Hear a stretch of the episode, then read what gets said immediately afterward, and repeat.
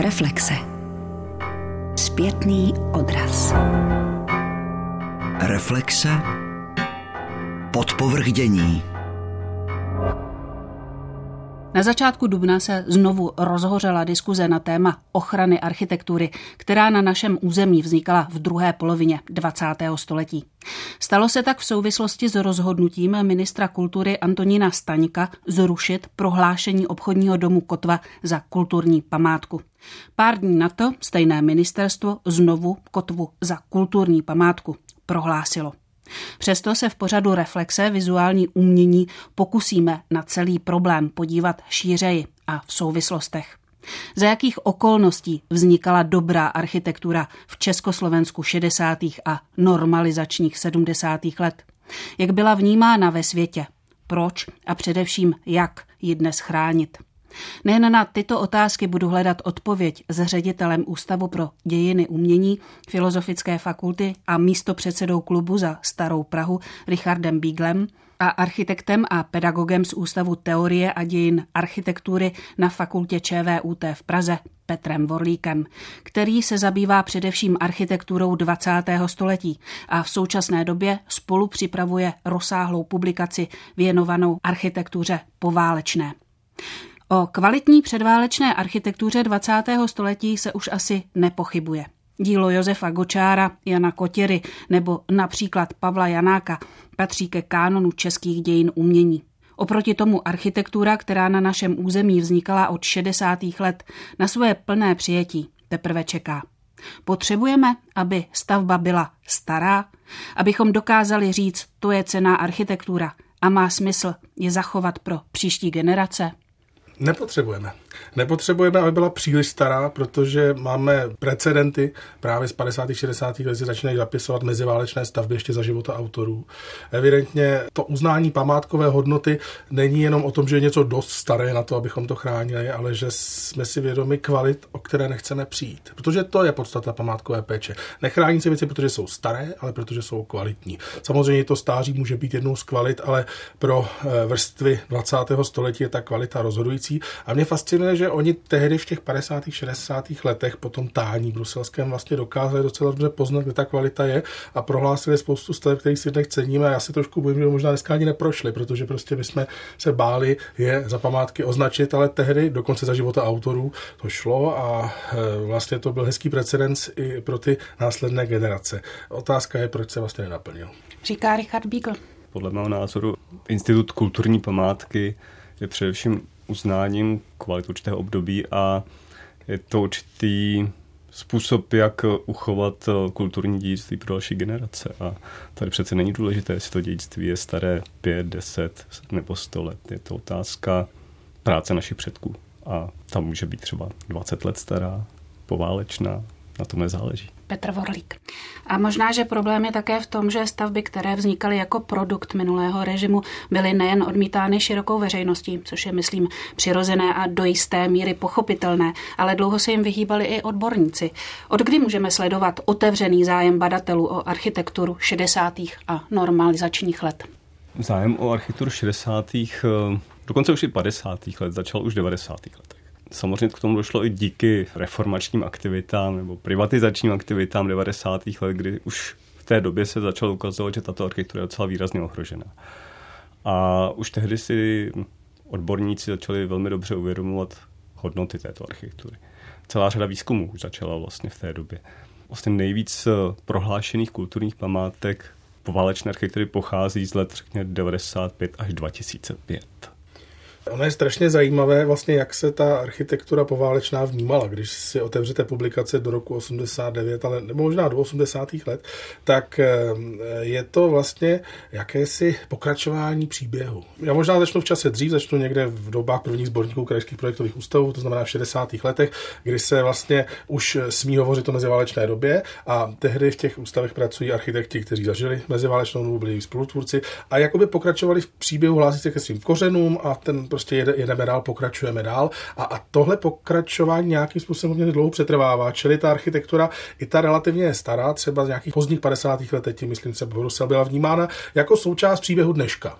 A ten zlom přichází vlastně následně dvojí. Jednak je to postmoderní náhled na architekturu, který už nevyznává lineární příběh, kdy vlastně nějakým způsobem dotahujeme to, co naši předkové začali, byť to vlastně tak trošku pořád činíme tak či onak. A druhá věc je ten dějinný zlom, kdy se prostě architektura začala šmahem stotožňovat s obdobím, které se po roce devadesát začalo slévat v jeden celek, a to, co se v těch devadesátých letech potom při prohlašování prvních památek zdálo jako už počátek toho objektivního náhledu na věc, se vlastně dneska zdá jako zvláštní moment osvícenosti, kdy se prostě podařilo možná ještě právě díky té setrvačnosti vnímání některé stavby prohlásit, ale teď jako bychom se vraceli k stereotypům, které ani tehdy nebyly tak strašně silné. Ale vlastně ten zlom, ten rok osmdesát devět, my jsme se s ním pořád nevyrovnali, jakoby vytvářel nějakou zvláštní clonu, přes kterou tu architekturu vnímáme, přestože jsme třicet let potom a odborně máme zhodnocenou naprosto skvěle v tuhle chvíli.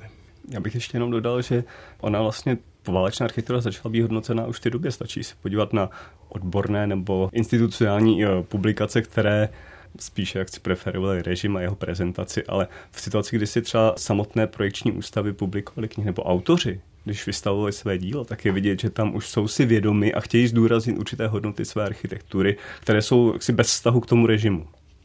A v situaci, kdy přišel rok osmdesát devět, tak se třeba i otevřely možnosti pro řadu tvůrců, kteří v důsledku normalizace vlastně nemohli své dílo prezentovat. Tak už vlastně na začátku devadesátých let se objevily publikace, které oslavovaly SIAL, které oslavovaly některá díla Pragra, Machoninových, protože vlastně to byli tvůrci, kteří se pod své dílo v průběhu sedmdesátých a osmdesátých let vlastně nemohli veřejně podepsat. Vy jste to naznačil, normalizace prakticky znamenala znovu omezení svobodného projevu. Přesto v rámci veřejných zakázek vznikaly kvalitní a velmi kvalitní stavby, mnohdy doplněné o volné umění od autorů, kteří v té době v oficiálních galeriích nemohli být vystavováni. Jak to lze vysvětlit? To nebylo mnohdy, to bylo zpravidla. Zpravidla tam byla výtvarná díla a zpravidla to byla výborná výtvarná díla, protože tady se přesně mohli uplatnit tvůrci, kteří tak si nebyli ochotní jít na ruku režimu a dělat sochy politiků a jaksi prorežimní výtvarná díla. A tudíž neměli moc zakázek. A ti architekti se jim snažili prostě dohodit zakázky. A měli tu možnost, protože vlastně v projektu byla povinná procenta z rozpočtu na osazení i výtvarných děl. A architekti velmi často usilují o to, aby ta díla byla integrovaná, aby nebyla volná v té architektuře, ale aby se stala součástí té stavby v podobě různých reliéfů, fontán a podobně, tak aby vlastně byla neoddělitelná, aby byla součástí komplexního výrazu té stavby. Ono je třeba i uznat, že u těch lepších staveb vlastně součástí návrhu byl i interiér. Čili skutečně se jednalo o celostní díla, nebyla to jenom architektura sídlišť. Byla tu i ta druhá poloha těch velmi ambiciozních realizací. Typické pro kvalitní architekturu, která vznikala v sedmdesátých letech, je, že velmi často byla navržena ještě v druhé polovině šedesátých let. To znamená ve zcela jiné politické a společenské situaci, než ve které potom byla stavěna. No jednoznačně tak byla tady zmíněna jména jako Machoninovi nebo konec konců i Prager. Kotva nemohla být publikována prostě, protože Machoninovi se vydal jiným směrem. On vlastně celý ten svaz architektů, který vzešel z poválečného kvasu, nejdříve se stal nástrojem poměrně problematické ideologické deformace architektury, ale pak najednou se stal vlastně epicentrem jakési obnovy a vědomí sounáležitosti a dokonce i profesní odpovědnosti, tak byl rozprášen. Byl rozprášen, byl založen vlastně znova v roce sedmdesát dva, ze starých bardů do něj tuším vstoupil například Jiří Kroha, což mě fascinuje. A noví architekti, kteří se dostávali zakázkám, už měli jaksi postoje, které byly nepoměrně konformnější, a protože ta navázanost na tu jaksi profesi a na tu strukturu, která ty zakázky následně prostě posílá dál, byla obrovská, tak ti nepohodlní byli prostě vyřazeni z procesu. A pro architekta to je strašlivá věc, protože těžko se dá stavět do šuplíku, jak se velmi často říká. A v tomto směru vlastně se právě určitou konfekcí té normalizační doby potom překryly některé skvělé výkony a ty, co se dokončovaly, tak se dokončovaly v těžkých podmínkách, ale dokončily se, zaplať Bůh za to, a jako to, co se podařilo dotáhnout, Vista Kotva je prostě skvělé. Upřímně řečeno, ale vznikla celá řada vlastně ambiciozních staveb, jejichž projekty vznikaly už v sedmdesátých letech a kde tito architekti byli prostě osloveni, protože měli bohaté zkušenosti a byli schopni ty velké veřejné stavby vybudovat, protože to nemohl dostat jen tak někdo, protože režimu jde na ruku a protože jaksi tím vhodným adeptem pro svaz architektů. Často to byly právě ti významní architekti, akorát nemohlo být publikováno jejich jméno, akorát prostě ty zakázky nebyly jaksi veřejně příliš prezentovány, ale přesto vlastně do toho projektu byli vtaženi a, a mohli ho realizovat. To je opravdu příklad celé řady architektů, včetně těch Machoninových, že prostě dál realizovali, protože tu nebyl nikdo, kdo by vlastně byl schopen docílit téže kvality a téže, řekněme, zárputilosti a osobního nasazení. K manželům Věře a Vladimírovi Machoninovým se ještě dostaneme. My se tady s architekturou druhé poloviny dvacátého století pořád ještě vyrovnáváme. Tím myslím široká veřejnost. Oproti tomu některé výkony českých architektů byly ve světě hodnoceny už v době, kdy vznikaly. Tady bych ráda připomněla především prestižní Peretovu cenu Mezinárodní unie architektů, kterou získali Karel Hubáček a Zdeněk Paterman za televizní vysílač s hotelem Ještět.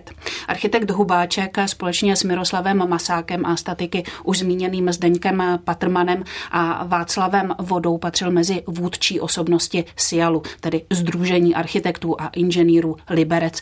O jejichž práce se ve své době zajímal zahraniční, v intenzích doby rozumíme západní dobový tisk.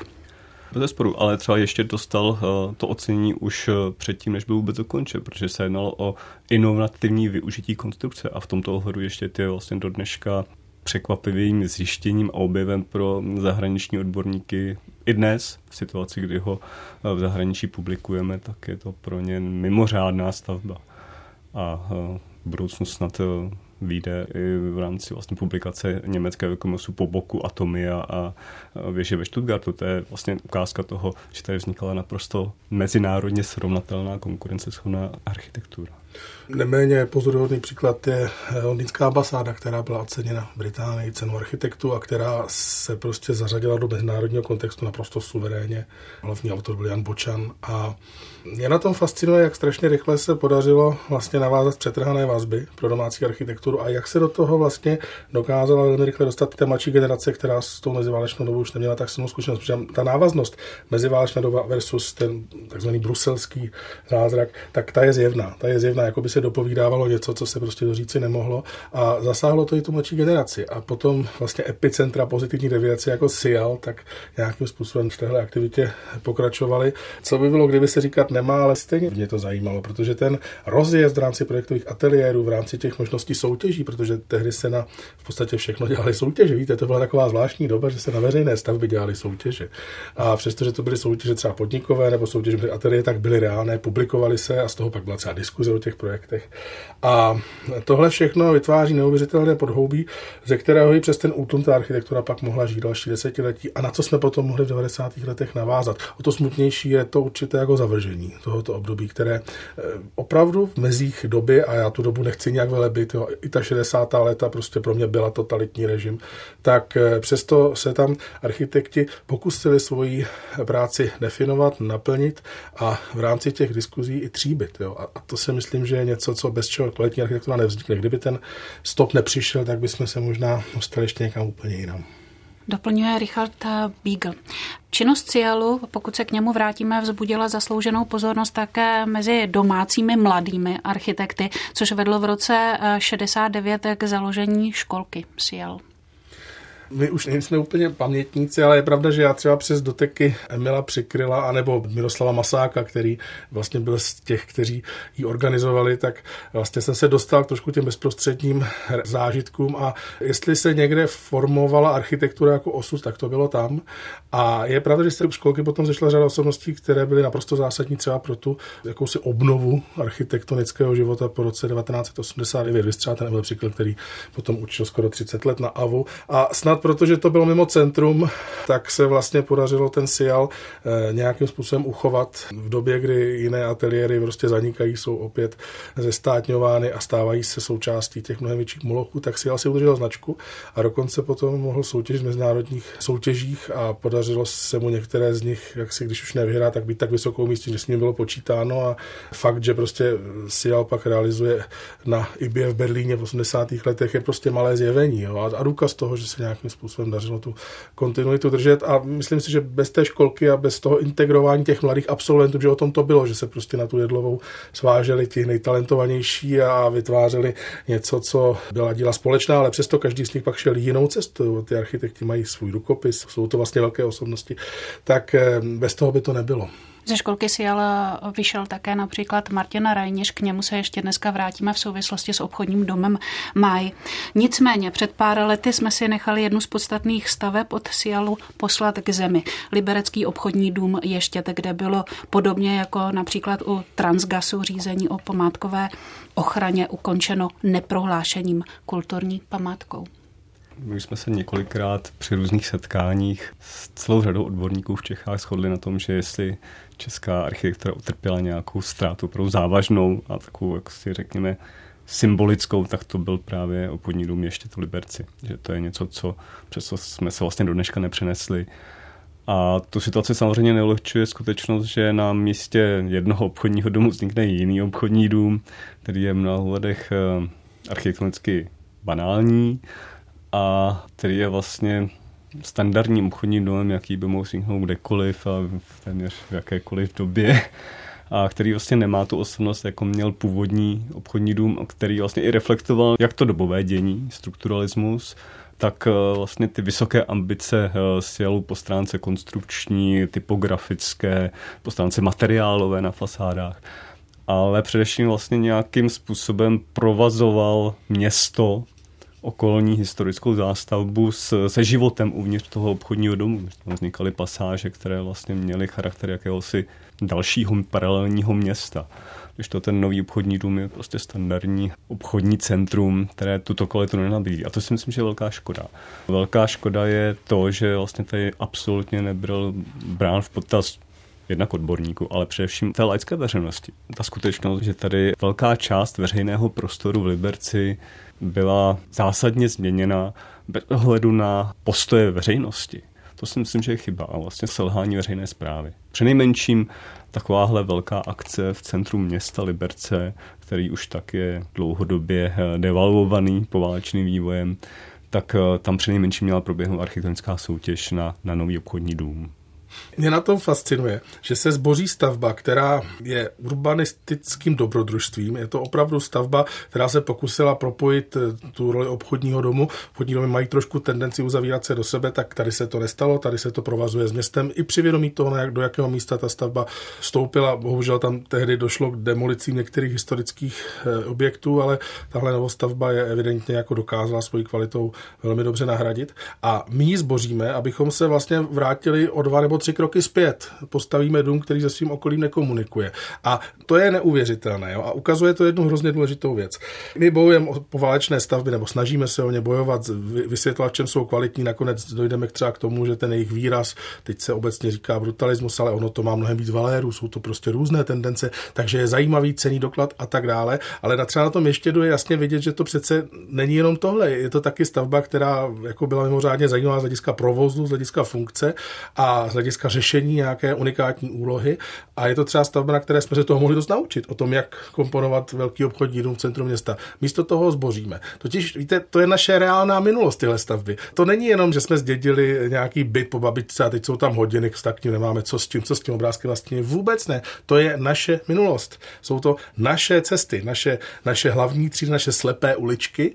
Teď to prostě šmaháme v kategorii poválečná architektura, pro někoho předmět obdivu, pro někoho předmět něčeho, co prostě je spíš zavrženíhodné, ale to, že je to něco, na ramenou čehož stojíme a že prostě z toho vyrůstá spoustu našich věcí a přestože ta doba byla jiná, tak určité problémy novostavby v centrech měst, provázání třeba veřejných prostor, Transgas. O Transgas bojujeme jako unikátní architekturu na pomezí nějakého high-techu a skulpturalismu a říkáme taky někdy, že to krajina ve městě. Vždyť to je přece neuvěřitelně zajímavé, jakým způsobem ten Transgas dokázal tyhle věci provázat dohromady místo něho vznikne naprosto banální architektura, která se tyhle otázky ani neklade. Čili mě tahle cílená likvidace poválečné architektury, jinak už to nedokážu nazvat, připadá jako záměrná ztráta paměti, protože oni některé ty otázky nejsou příjemné. Třeba ten Ještět opravdu jako říkal, jde to udělat líp, tak pojďme se toho raději zbavit. Teď prosím si nemyslím, že nějaké spiknutí, ale zároveň hrozně to usnadňuje cestu těm, kteří potom chtějí tu parcelu zhodnotit a všechno tohle neřešit.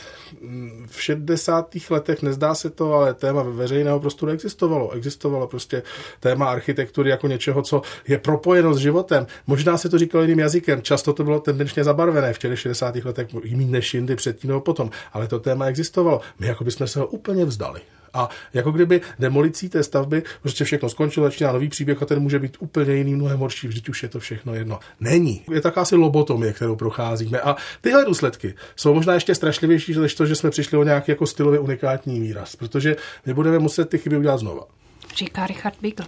Jednou věcí je samozřejmě ta ztráta té paměti a kulturních hodnot, které tu vznikaly nějakého výjimečného autorského díla, ale druhá věc je, že nahrazujeme vlastně stavby, které jsou něčím řekněme jedinečné, které obohacují náš život svou rozmanitostí, pestrostí, možná i trochu zvláštností, která prostě přinesla ta doba, za něco, co je víceméně unifikované a co vlastně by mohlo stát kdekoliv. A to je velká škoda, že my se vlastně připravujeme o jedinečnost prostředí, které dnes a denně používáme.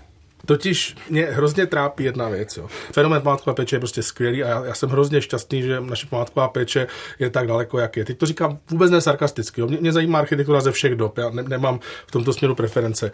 Ale právě proto, že mě zajímá ze všech dob, tak mě nemůže nefascinovat, že se vlastně extrémně věnujeme historickým stavbám a těm novým méně. A to přesto, že naprostá většina lidí žije v tom prostředí, které bylo formováno určitě ve dvacátém století a vlastně s velkou pravděpodobností po roce čtyřicet pět.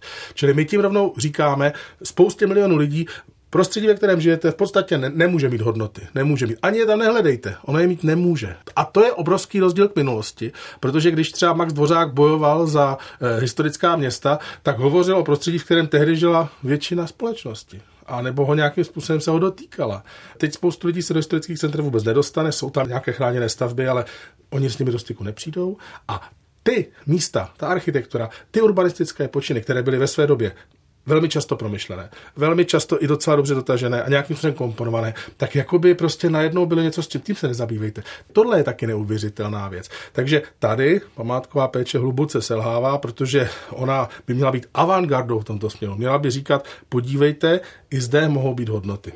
Přestavbou by v nejbližších letech měl projít také pražský obchodní dům Máj, který byl postaven podle projektu architektů Johna Eislera, Miroslava Masáka a už zmíněného Martina Rajniše. Nedávno byly zveřejněny vizualizace této plánované přestavby. Pro objektivitu věci musíme dodat, že je nezveřejnil investor, jehož mluvčí se vyjádřil v tom smyslu, že zveřejněné plány nemusí být finální. Jistě jste ty vizualizace viděli. Co jim říkáte? Protože to je kulturní památka, tak by se k tomu měl vyjádřit primárně památkový ústav. Jeho vyjádření neznám, nevím nic o projektu. Jediné, co jsem se dočetl, že to je projekt částečně od původních autorů. A já v tomto případě, jakkoliv si původních autorů vysoce vážím, tak si myslím, že ne vždy je správné, když původní autoři mají možnost své stavby dnes odstupem třicet až čtyřicet let opravovat. Jistě je správné, pokud jsou přizvání k projektu, ale není správné, pokud jsou těmi hlavními autory, protože Proč? často vlastně dochází k tomu, že jak si mají sklony napravovat chyby mládí a napravovat to, co tenkrát třeba ta stavební technologie neumožňovala. Protože tenkrát nebylo možné dělat dokonale skleněné fasády, tak se na tu stavbu osadí dnes. Jenomže ta stavba je kulturní památkou a je dokladem určité doby. A ta doba, to nebylo jenom to autorské dílo, to byly prostě dobové technologické možnosti, to byli inženýři, to byla celá řada souvislostí, které vytvořily vlastně velmi komplexní výsledek. V téhle situaci prostě není správné, pokud k tomu přistoupíme jenom jako k autorskému dílu, které je možno změnit vlastně úplně pro dnešní jiné souvislosti. Já myslím, že ona je chráněná památka, nikoliv její autor. Neprohlásili jsme tým autorů, ale jednu konkrétní stavbu přesně proto, jak si pro, proč říkal Petr Vorlík a tohle svědectví je prostě unikátní. Ta stavba je víc než jenom intence autora. Jo? Stavba je skutečně svědectví o tom, co se dalo, jak se dalo, co šlo, co nešlo, co s tím je všechno spojeno. Můžeme otvírat otázky o tom, jak vlastně tyhle ty stavby budou stárnout, jakým způsobem k nim přistupovat. Ale já jsem přesvědčen, že stejně jako ctíme prostě stavební konstrukce barokních domů a nepokoušíme se už teď naštěstí prolévat betonem, tak bychom to též neměli činit se stavbami, které prostě nějakým způsobem jsou originální a unikátní, a to báj bez pochyby je. Ale tady je ještě jeden mnohem horší aspekt. Jo? Ta stavba se nejenom mění, ona se objemově nafukuje, protože tady je podle všeho důvodem té změny zvýšení obchodních kapacit. A omlouvám se, to už je úplně mimo diskuzi. Tady se nejedná o nějakou rekonstrukci, záchranu, napravení chyb, ale prostě zvýšení objektu minimálně o třetinu, prostě protože vedle vyrostl větší bratříček Quadrio, který kdysi měl určitou výšku regulaci, ta ovšem byla porušena a překročena asi o třetinu. Takže se nám ta třetina teďka vrací na všechny domy kolem. Je to takový zvláštní strategický postup, který se mi vůbec nelíbí. Mě vlastně trošku mrzí, že nějakým způsobem s tím souvisejí ti původní autoři, ale vůbec si neberou právo na to myslet, že takhle je to lepší. Ale je-li stavba památkově chráněna, pak musí být ta ochrana respektována. A i kdyby vlastně autor přišel s radikálně novým návrhem, protože dozrál, tak to pro tu věc nemá vlastně vůbec žádný relevantní smysl. Na to jsem se chtěla, pánové, zeptat. Dovedete si představit rozumnou konverzi tohoto objektu, pokud mluvíme o Máji, tak aby vyhovovala nárokům obchodního domu dvacátého prvního století? To je tak strašný kliše. Vždyť to obchodní dům je a funguje. Vždyť to, vždyť to je obchodní dům. Má prostě obchodní patra, má eskalátory, má výtahy. Je to normální obchodní dům. Co je obchodní dům pro dvacátého století? Podle mě mimochodem zásilková služba, jo? dvacátého prvního století, které už pár let žijeme, se možná úplně změní způsob, jakým nakupujeme. Tady tohle je stavba, která byla postavena pro účel, kterému slouží. A já nevidím důvod, že by neměla sloužit dál. Jako tím zvětšením kapacity se nic nezmění. Pouze se tím zvětší kapacita. A to mně přijde jako daň za to, že tuhle originální stavbu ztratíme. A my jsme ji ztratili. V tu chvíli nemá smysl, aby byla chráněna jako památka. Nemá, bude to. Bohužel do značné míry zprůměrnělá soudobá architektura. Tak tuhle cenu já teda platit nechci. Petr Vorlík. Termínem obchodní dům dvacátého prvního století často myšleno to kliše, které vlastně vidíme v každém obchodním centru, ale nikde přece není řečeno, že tenhle jaksi standardní model je ten optimální a že za deset let pořád bude platit. A my tady chceme měnit kulturní památku kvůli něčemu, co se může za deset let přežít. Je to správné?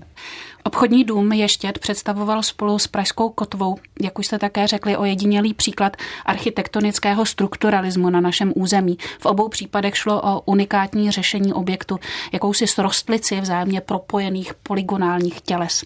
Zatímco Ještět byl navržen SIALem, Kotva je dílem dnes už zmíněných Věry a Vladimíra Machoninových. Můžeme připomenout význam této manželské dvojice pro architekturu druhé poloviny dvacátého století?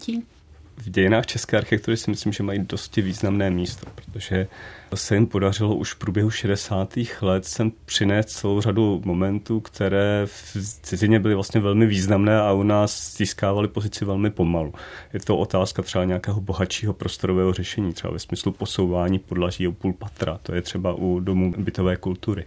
Je to otázka větší transparence prostoru výrazných konzol a výrazných hmot, jak, jako se jim to podařilo třeba u hotelu Thermal v Karlových Varech.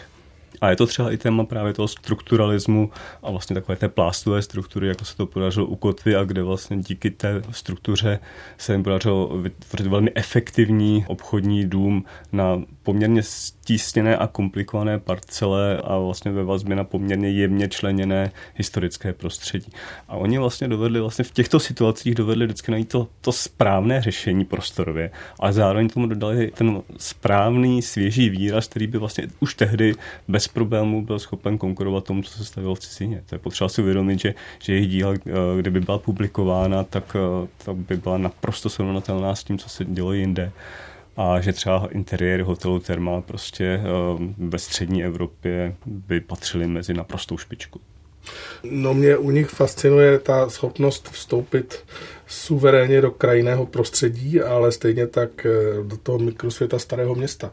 Jo, že to jsou hrozně rozdílné zakázky. D B K je solitér, který se nějakým způsobem váže na dopravní uzel a je tak nahlížen. Thermal, to je obrovská výzva, která na můj vkus stála až příliš mnoho historických objektů, ale budiš. Ale ta kvalita toho, co vzniklo, je nepopiratelná. A pak je tu Kotva, která mě prostě fascinuje, protože to je dům, který je kontextuální ne ve smyslu opakování nějakých motivů, ale vlastně kontextuální ve smyslu dobře zvoleného měřítka a vytvoření struktury, která není samoučelná, to není opticky rozdělená stavba na menší, aby to nevadilo, ne, to je její základ, je to prostě prostorová struktura, která je zapamatovatelná, je značkou toho domu, to je neuvěřitelný, to je dům, který si sám říká o tom, jak má být nazírán, je nezaměnitelný a do toho prostředí vstoupil naprosto organicky. Kotva je podle mě jako jeden z nejkvalitnějších příkladů stavby v historickém prostředí, jaký vůbec je. A možná, že na tohle pak dokázala třeba v Praze navázat až takhle na Alena Šrámková s Janem Šrámkem, když dělali čekáře na Musku, což je úplně jiný typ domu, je to prostě dům, který respektuje historickou parcelaci, má fasádu a tak dále. Je to postmoderní odpověď na řešení tohoto problému a o to víc mě fascinuje, že ta Kotva to dosáhla těmi prostředky šedesátých let a dokázala to prostě neuvěřitelně silně. Kdybyste byl památkářem v šedesátých letech, tak byste Kotvu do prostředí, kde vznikla, pustil? Hmm. No víte, tam na tom místě nic nestálo. Za prvé, ten projekt byl zadán jako solitér, tam se mělo bořit mnohem víc, než se nakonec bořilo. Ve chvíli tohle zadání je, tak s ním můžu strašně nesouhlasit, nebo asi bych s ním nesouhlasil, když Bůh ví, jak bych v šedesátých letech mohl nahlas. Ale každopádně i tak asi je třeba hledat něco, co by to místo zacelilo. A kdyby prostě na to volné místo měla přijít Kotva, tak já bych z toho měl radost dneska jako tehdy, si myslím, protože ta stavba je uměřená. Je uměřená na rozdíl od staveb, které od toho centra pouštíme teď, jako je Florentino nebo Quadrio. To jsou stavby, které jsou o tři třídy horší. Ne, to je o mnohem víc tříd horší. To, to nejsou snad ani stavby v kontextu je srovnání Kotva. Se rozdělila, to je prostě konfekce, přebojelá konfekce, když to Kotva je originální architektura. Ano, to se musím naprosto shodnout. Ono vlastně celé dvacáté století je příběhem růstu objemu. A je fakt, že ta šedesátá léta se potýkala vlastně s otázkou, jak větší objemy architektury vsadit do historického prostředí. A dařilo se jim to právě třeba díky tomu rozčlenění pláště na menší objemy nebo díky experimentování s materiály. A to nebyl jenom ten uh, atmofix, jako je u Kotvy, betony, ale třeba i keramika, uh, různě strukturovaná, různě probarvovaná. Čili to byla doba velkých experimentů. A je pravda, že do dneška vlastně ta architektura pořád roste. A že to, co se dnes třeba staví v městech, tak je mnohem, mnohem větší. Ale nedá se říct, že by fasády těchto budov byly uh, takovým experimentem, takovou odvahou a takovou, řekněme, autorskou vizí, jako, jako je tomu v této éře. A to je velká škoda. Na podzim dva tisíce osmnáct byl obchodní dům Kotva ministerstvem kultury prohlášen kulturní památkou. Stejný ministr, tedy Antonín Staněk, po půl roce uvedený status Kotvě odebral, aby o pár dní později znovu Kotvu za kulturní památku prohlásil. Mimochodem, Kotva byla navržena na památku v roce dva tisíce osm. To znamená před jedenácti lety. To je prostě strašně dlouhá doba. Krematorium Motole bylo navrženo v roce dva tisíce šest, před třinácti lety. Takhle přece nemůžeme jednat v procesu prohlašování za památky. Ten fakt, že ty stavby čekají na prohlášení desítky let, já už to nedokážu dělat jinak než jako obstrukce. Víte, Petr Vorlík vám za chvilku odrecituje, kolik je chráněných staveb. Spoustu staveb je navrženo, sám památkový ústav udělal seznam těch, které jsou nejzajímavější, které by se měly navrhnout, a nebo prostě bylo na ministerstvu už zaslán podnět, neděje se nic. A jak je to, pak ta stavba jde do chvíle, kdy prostě buď přijde investor, který má jiný záměr, nebo už je v tak havarijním stavu, že se něco musí dělat. A pak to vypadá, že ty návrhy podávají účelově, ale oni se podávají účelově, akorát je prostě nikdo relevantně nevyřizuje. Pokud by ministerstvo to s ochranou poválečné architektury myslelo vážně, tak by teď okamžitě vyhlásilo krizový plán, každý rok by prostě prověřilo minimálně dvacet třicet návrhů a splatilo by dluh, který vůči téhle architektuře má, protože jinak je to takový podivný závod s časem, protože ano, oni ty stavby opravdu zestárnou, schátrají a když nebudou mít adekvátní ochranu, tak patrně zmizí. A nám zmizí prostě celá jedna vrstva. A mě, mě to jako dost vadí, hlavně protože je to vrstva, která přes ty všechny konotace, tak se projevovala tím, že architekti opravdu celostně propřemýšleli o věcech. Jo. Nikdy se nestavilo tolik čtvrtí a tolik veřejných budov v nich, nikdy se nestavilo tolik infrastrukturních staveb. A ta kvalita tam různě rozeseta jest. A my si ji vůbec nevšímáme, všechno jsme to slili do jednoho pytle poválečná architektura, o kterou někdo bojuje, jiný se jí nezabývá. A najednou by ty utichnou, protože už se nebude o čem bavit. Jaká jsou ta čísla? Já jsem si našel na stránkách Národní památkového ústavu, že v tuto chvíli máme více než čtyřicet tisíc nemovitých kulturních památek. Z čehož něco málo přes šedesát je poválečných. A z toho jenom čtrnáct je z let šedesát až osmdesát. Jednotek, nikoliv procent, jo. Ze, ze třiceti let máme jenom čtrnáct památkově chráněných staveb. To jsme skutečně za třicet let nic takového nevytvořili, co by si zasloužilo nějakou ochranu, co chceme přenechat dalším generacím. Dlužno dodat, že to je seznam, který jsme si vyžádali na ministerstvu kultury, protože jsme byli vlastně zvědaví, jestli existuje vůbec nějaká představa o tom, co je u nás chráněno z této éry. A ministerstvo kultury takový seznam nemělo, takže my jsme ho vlastně vytvořili na základě různých rešerší s kolegy, kteří se tématem zaobírají. Posledně jsme ho poskytli kolegům z Národního památkového ústavu i, i ministerstvu kultury, protože vlastně tady do této chvíle vůbec nebyl přehled. Doufali jsme, že se tím něco změní. Už to uplynuly dva roky a vlastně situace se nezměnila. Tak to byla konkrétní čísla, konkrétní fakta. Stejně tak se vlastně neaplikuje územní ochrana. Jo? Máme nástroj památkové zóny, památkové rezervace. Rezervace, to je to území nejcennější zóna, to je takové to území, které vlastně chráníme pro jeho celkové kvality, ale tolik nemluvíme, co se děje třeba v interiérech. Pro představu posluchačů rezervace, to je centrum Prahy nebo Telč. Zóna jsou třeba Vinohrady nebo Dejvice. A pokud vím, tak v tuto chvíli není prohlášená žádná modernistická zóna, ani rezervace už vůbec ne, ale prostě už jsme dokázali si všimnout, že některé urbanistické celky, jako třeba ona Lesná v Brně, nebo Invalidovna, nebo Ďáblice, o kterých se teď diskutuje, mají své kvality a, a přesto jsme se neposunuli k tomu, abychom v nich udělali ty památkové zóny, které jsou přesně proto aplikovány. A bohužel v těch řízeních někdy probíhá argument, že vlastně ten nástroj není vhodný pro novější věci, tak já už nevím, proč se měl být jako vhodný. Jako kdyby jsme měli ten aparát památkový, dokázali jsme je zhodnotit, ale nepoužívali jsme to na ty stavby. Když se neprohlásil Transgas, tak jeden z argumentů byl, že vlastně ta architektura je urbanisticky špatně. Že přece víme, že se tam mají stavit bloky. To je tak anachronická připomínka, jo, vnucovat šedesátým rokům náš pohled z roku dva tisíce devatenáct a navíc pohled, který je prostě jenom jako jedna možná stránka urbanistického názoru na věc. A jiný argument, že třeba ty stavby nebyly dostatečně publikovány v zahraničním tisku. Ano, to v sedmdesátých letech opravdu nebyly. Čili takovýhle mi to podivnými jaksi neargumenty se potom vlastně ta stavba znevěrohodní, no a pak už jenom kluče k tomu, aby se neprohlásila. Já považuji právě no, tu otázku té plošné ochrany za velký problém, protože jestli si uvědomíme, že centrum Prahy je v UNESCO, a že otázka Kotvy vlastně není vůbec v tomto ohledu nějak zohledňována. Kotva je tím pádem také součástí UNESCO, protože je součástí veřejného prostoru historického města, které je v UNESCO. Jak to, že ten projekt, který už evidentně existuje, který už byl diskutován s památkáři, není veřejný a není diskutovaný vlastně veřejně. Proč jsou tyto věci tajeny? My jsme se o demolici dětského hradu na Pražském hradě dozvěděli až vlastně, když probíhala. Jak je to možné, že probíhá demolice na Pražském hradě, sice poválečné architektury, ale že probíhá vlastně úplně mimo jakoukoliv odbornou diskuzi. Zmínili jste také interiéry. Manželé Machoninovi jsou autory architektonického návrhu karlovarského hotelu Thermal, který byl otevřen v roce devatenáct set sedmdesát sedm. Britský deník Guardian jej zařadil mezi ohrožená, cituji, mistrovská díla brutalismu. Po roce osmdesát devět tam došlo k řadě úprav, mimo jiné právě také v interiéru, které původní podobu stavby znehodnocují. My jsme tam dělali před lety průzkum a podařilo se nám ještě částečně zachytit ten stav předtím, než došlo k výměnám interiéru.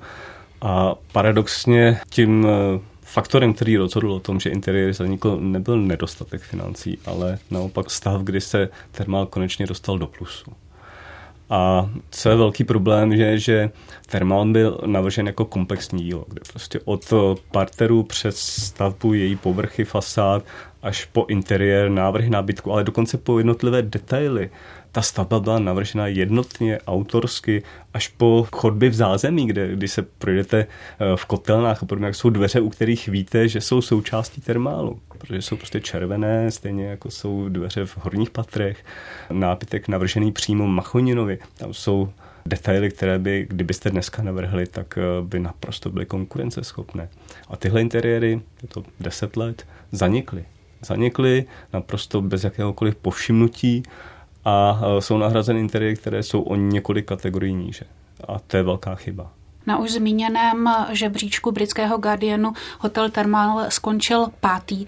Jak je přijímána architektura brutalismu a vůbec architektura z období šedesátých sedmdesátých let v zemích, kde s takzvaným státním socialismem nemají zkušenost? to se samozřejmě liší. Je to dáno kulturními souvislostmi. Podíváme se do Japonska, tak tam tento systém, řekněme, uchovávání paměti a staveb moc nefunguje, protože prostě není zakotvený v té tradici a několik let se diskutuje o demolici ikonické stavby na Kakinské kapsulární věže v Tokiu. To je prostě jedna z nejslavnějších staveb dvacátého století. Japonci klidně zboří, protože prostě je to součást té kultury, ta neustálá obměna. Je to důsledek i toho, že několikrát Tokio vyhořelo a že vlastně jsou zvyklí na tu neustálou obměnu.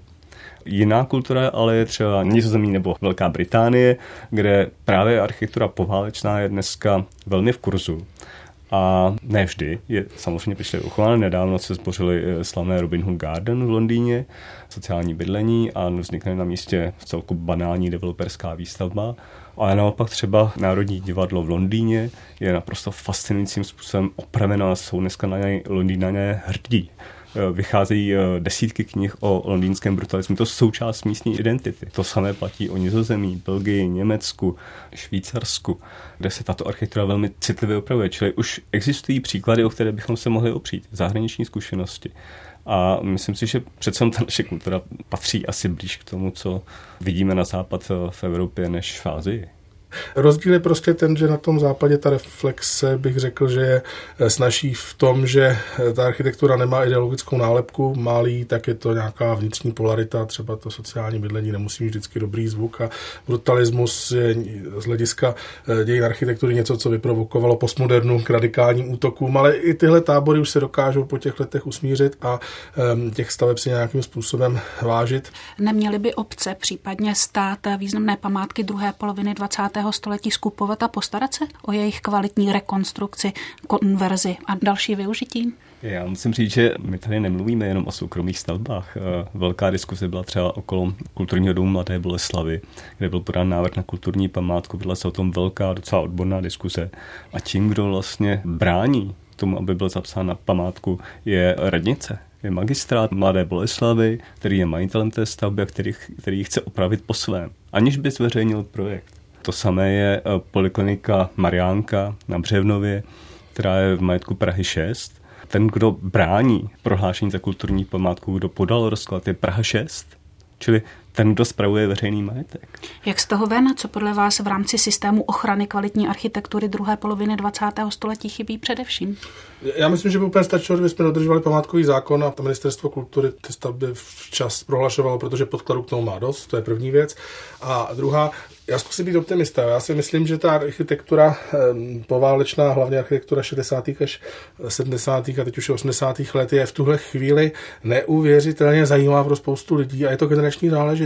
Stejně jako je určitou generací radikálně odmítána, tak teď nastupují ročníky, kterým je naopak neproblematicky přijímána, protože nějakým způsobem se s ní identifikují.